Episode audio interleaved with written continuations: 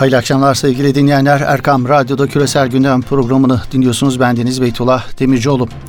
Dünyada neler olup bittiğine bakacağız. Küresel gündemde ön plana çıkan gelişmelerin detaylarına bakacağız her zaman olduğu gibi. Dış politika gündemine ilişkin yakından takip edilen gelişmelerden biri Amerika'daki yemin töreni. ABD Kongre binasına yönelik saldırının ardından 46. Başkan Joe Biden'ın yemin töreni öncesi Amerika tabir caizse diken üstünde. 6 Ocak'ta kongre saldırısına benzer bir kalkışma endişesi içerisinde olağanüstü tedbirler dikkat çekiyor. O derece ki Pentagon'un içerisinde bir saldırı ihtimaline karşı Washington'da görev yapan 25 bin ulusal muhafız güvenlik taramasından geçirildi. ABD basınına göre kongre binası ve Washington anıtı arasında kalan bölgedeki yollar ve metro istasyonları kapatıldı. Yemin töreninin yapılacağı alan silahsızlandırılmış hale getirildi. Amerika Birleşik Devletleri'nin yeni başkanının icraatlarının neler olacağı, ilk etaptaki icraatlarının neler olacağı da netleşiyor yavaş yavaş sevgili dinleyenler. 20 Ocak'ta yemin ederek resmen başkanlık koltuğuna oturacak Biden'ın müstakbel özel kalem müdürü Ron Klain'in başkanlık ekibine yolladığı bir bilgi notu Amerikan medyasına yansıdı. Söz konusu nota göre Biden başkanlık koltuğuna oturur oturmaz imzalayacağı başkanlık kararnamesiyle Trump döneminde alınan bazı tartışmalı kararları tersine çevirecek. Biden nüfusunun çoğunluğu Müslüman olan bazı ülkelere vize yasağını kaldıracak ilk etapta. Amerika Birleşik Devletleri'nin yeniden Paris İklim Anlaşması'na döndüğünü ilan edecek. Meksika sınırındaki göçmen ailelerin dağılması ve uygulamasını sonlandıracak ve ilgili mekan ve yerlerde maske takmayı zorunlu hale getirecek deniyor Biden için. İran'ın nükleer tesislerine saldırı ihtimali Biden döneminde ortadan kalkacak mı peki? Batı basınında Amerika Birleşik Devletleri'nin Donald Trump döneminin sona ermesiyle İran'ın bir süreliğine rahat bir nefes alması anlamına gelebileceği belirtiliyor. Washington'dan gelen sinyallerin Trump'ın gerçekten de bu ihtimali düşündüğünü ortaya koyduğu ileri sürülüyor. Ancak bu durumun İran'a saldırı düzenlenmesi ihtimalini tamamen ortadan kaldırmayacağı da vurgulanıyor.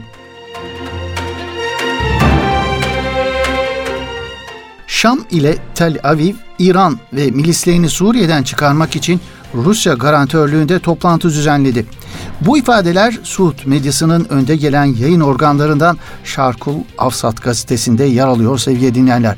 Gazetenin iddiasına göre Suriye'deki Rus Himeymin hava üssü geçen ay İsrail ve Suriyeli yetkililerin toplantısına ev sahipliği yaptı. Tel Aviv'in toplantıda Esed rejiminden İran ve milislerinin Suriye'den çıkartılmasını talep ettiği ileri sürülüyor. Suriye merkezli Cesur Araştırmalar Merkezi'nin detaylarını yayınlayacağı belirtilen rapora göre İmeymin'deki toplantıya Suriye tarafından Ulusal Güvenlik Büro Başkanı Tüm General Ali Memluk ve Ulusal Güvenlik Danışmanı Bessam Hasan katılırken İsrail tarafından eski Genelkurmay Başkanı Gadi Ezenkot ve eski Mossad yetkilisi General Ari Ben Meneşhe yer aldı. Suriye'deki Rus Hava Kuvvetleri Komutanı Alexander Yuryevich de toplantıda hazır bulundu. Rapora göre Suriye heyeti ise İran ve milislerinin ülkeden çıkartılmasına mukabil şu taleplerde bulundu. Suriye'nin Arap Birliği'ne dönmesinin kolaylaştırılması, İran'ın biriken borçlarının ödenmesi için Şam'a mali yardım yapılması, Suriye'ye uygulanan batı yaptırımlarının kaldırılması, İsrail heyeti ise taleplerini şöyle sıralamış. İran, Hizbullah ve İran'ın desteklediği milislerinin tamamının Suriye'den çıkartılması, muhalifleri de kapsayacak bir hükümetin kurulması, askeri ve güvenlik kurumlarının yeniden yapılandırılması, ordudan ayrılan komutanların güvence verilerek geri dönüşünün sağlanması. Toplantının sonunda tarafların herhangi bir anlaşma imzalamadığı belirtiliyor. Fakat toplantı Rusya'nın ilerleme kaydettiği ve 2021'de önemli bir gelişmeye tanık olması beklenen bir yolun başlangıcı olacağı vurgulanıyor. Zira Moskova rejim ve İsrail arasında doğrudan ilişki kurmanın rejim için bir can simiti olacağını ve rejimin Suriye'deki siyasi meşruiyetine uluslararası bir destek almasını mümkün kılacağını düşündüğü ifadesi yer alıyor Şarkul Avsat'taki haberde. Şarkul Avsat gazetesi yine raporda İsrail ile barış rejim açısından diplomatik ve ekonomik ambargodan çıkış için mükemmel bir çözüm ifadesi kullanıldığına dikkat çekiyor. Raporun devamında şunlar kaydediliyor. İran Esed rejiminin kendisini uluslararası sisteme geri döndürecek ve İran ile Rusya'nın zincirlerinden kurtulmasına yardımcı olacak bir çıkış aradığının farkında. Bu nedenle Tahran rejimin çabalarını engellemeye çalışıyor ve bu yönelimi koordine eden Rusya'nın çabalarını da daha önce engellemişti deniliyor.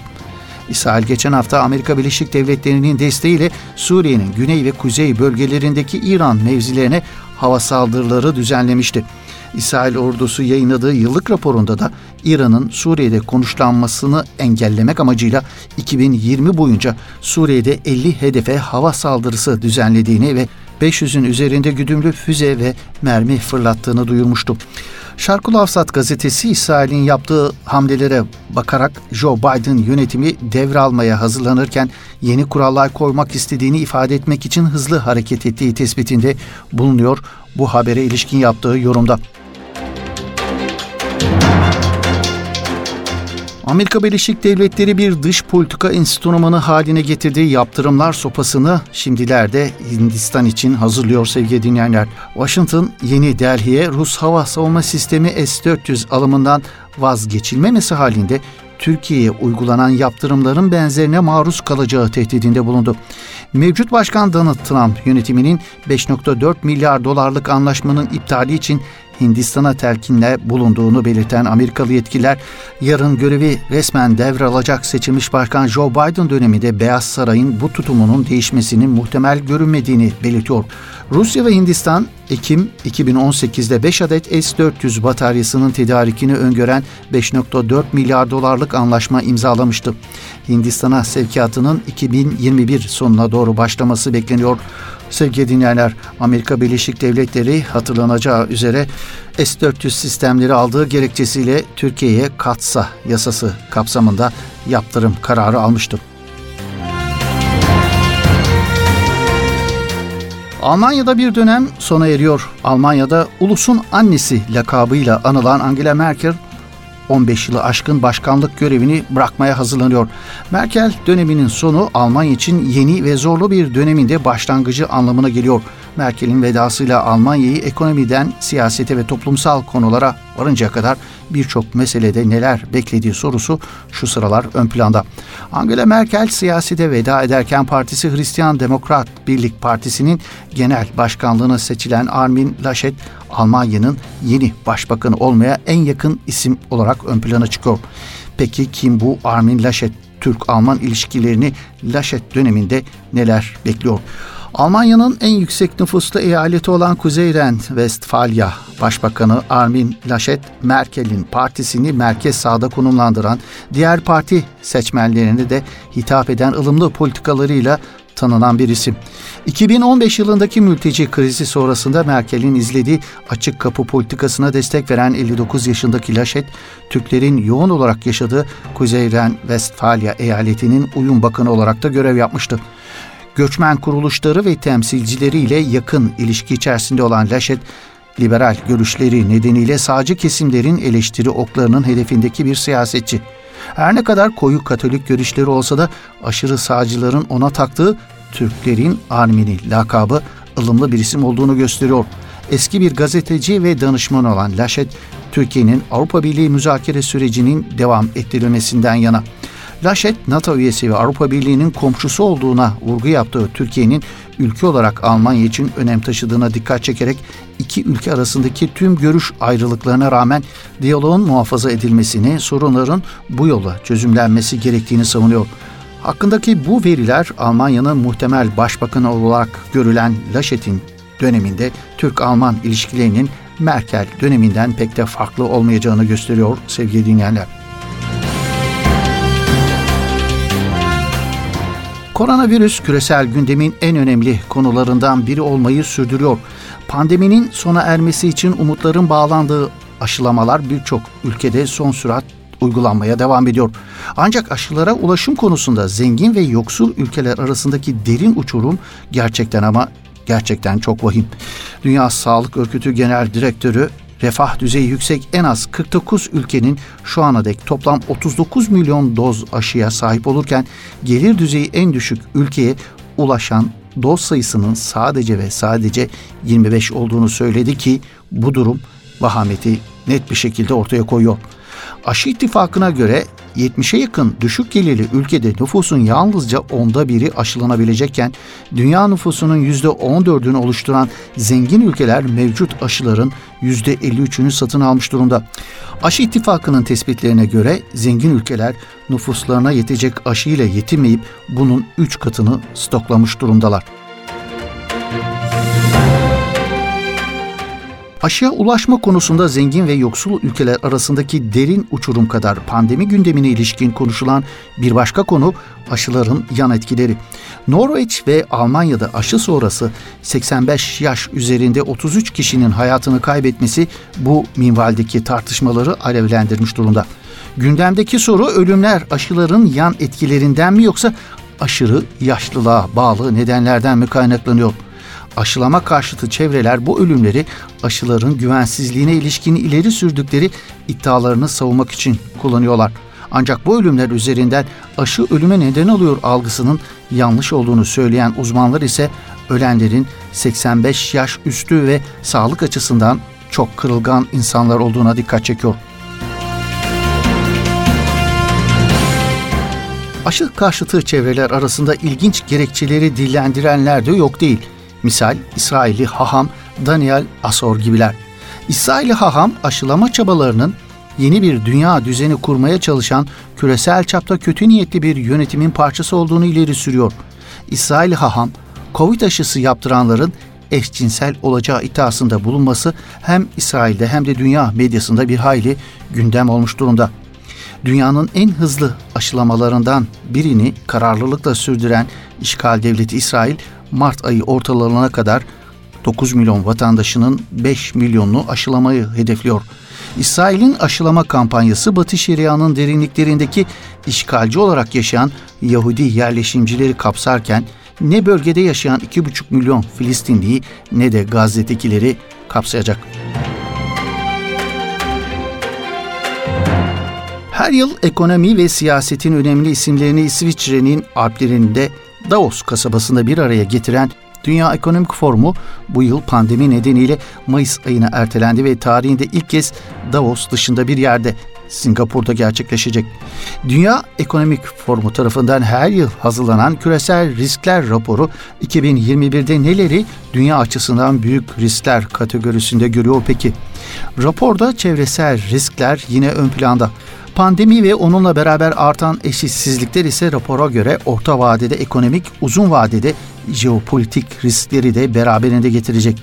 Etkisi en büyük 10 risk listesinde ilk sırada yer alan COVID-19 pandemisinin ilk etapta eşitsizlikleri artırıp toplumsal parçalanmaya neden olduğu ancak 3-5 yıl içinde ekonomileri tehdit edeceği 5-10 yıl içinde de jeopolitik istikrarı sarsabileceği belirtiliyor. Katılımcıların %60'ı bulaşıcı hastalıkları ve geçim sıkıntısı krizlerini dünya için en kısa vadeli riskler olarak görüyor. Pandemi dördüncü sanayi devrimini hızlandırmış olsa da e-ticaret, online eğitim ve uzaktan çalışma gibi güçlü seyreden trendler eşitsizlikleri artırabilir vurgusu yapılıyor. Dijital eşitsizlik pandemi sonrası iyileşmenin kapsayıcı olmasını engelleyebilir vurgusu da raporun dikkat çeken tespitleri arasında. Mısır'ın darbeci lideri Abdülfettah Sisi'nin mahkemeleri özellikle Müslüman kardeşlere yönelik sürdürdüğü ceberrutluğunu her gün biraz daha öteye taşıyor. Mısır mahkemeleri aralarında ilk kez seçimle iş başına gelen eski Cumhurbaşkanı Muhammed Mursi'nin mirasçılarının da olduğu Müslüman Kardeşler Teşkilatı üyesi 89 kişiye ait malların devlet hazinesine aktarılması yönünde bir karar aldı.